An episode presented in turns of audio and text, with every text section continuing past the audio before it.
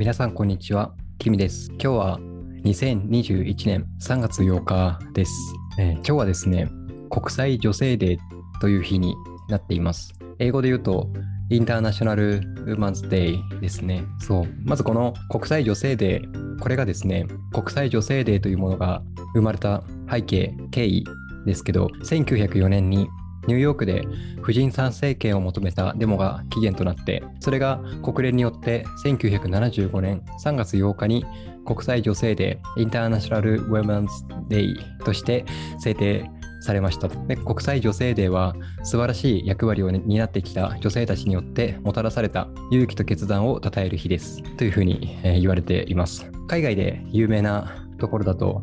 イタリアのミモザの日というのが有名で、 Festa della Donna。これがイタリア語で女性の日というふうになっていて、身近な女性ですね、母親とか妻、友人、会社の同僚たちに愛や幸福の象徴でもあるミモザが贈られる。あと、僕がちょっと調べたところだと、なんかちょっとしたプレゼントとかを身近な女性にプレゼント、贈り贈り物をするっていう風習が海外だとあるみたいです。日本だとまだそこまでメジャーな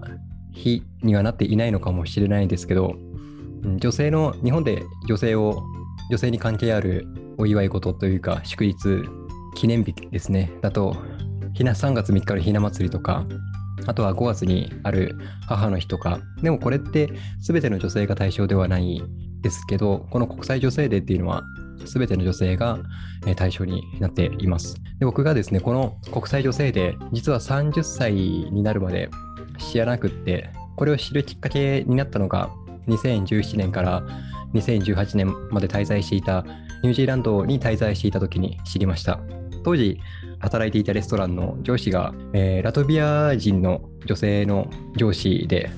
でその方が3月8日、僕に対して、君、3月8日って何の日か知ってる？っていうふうに聞いてきてですね、僕は全く想像もつかなかったので、わからないよっていうふうに答えたら、今日は国際女性デーなんだよっていうふうに教えてくれて、そう。なんかそれがきっかけでですね、なんか僕はその、それ以降、2018年以降は、毎年3月8日になると国際女性デーっていうものをこう思い出します。で、僕自身のこの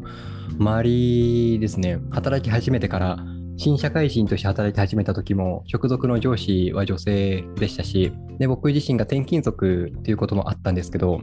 結構トータル前の会社で12年間働いたんですけど、そのうち8年ぐらいは女性の上司でした。で僕が経理の仕事っていうこともあって、事務方だと女性の割合も他の部署に比べれば多くてですね、なんか普段働く中で、まあ、身近なところで女性と一緒に働く時間が多かったです。で今こうやって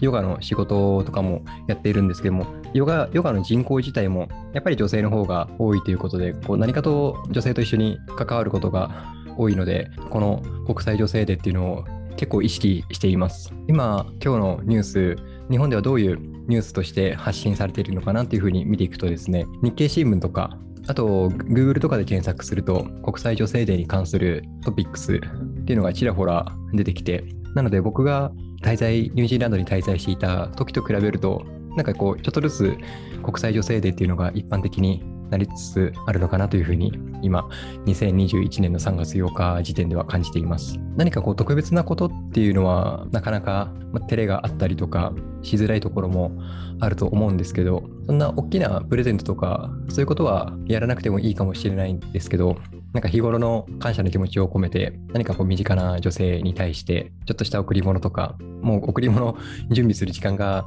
なかったりとかしたら、まあ、ちょっとした言葉、声掛けとか、なんかそういうのだけでもやると、何かちょっと変化が、えーあるのかなというふうに思ったので、今日は国際女性デーについてお話ししてみました。本日の番組をお聞きいただきありがとうございました。あなたにとって今日がいい一日でありますように。バイバイ。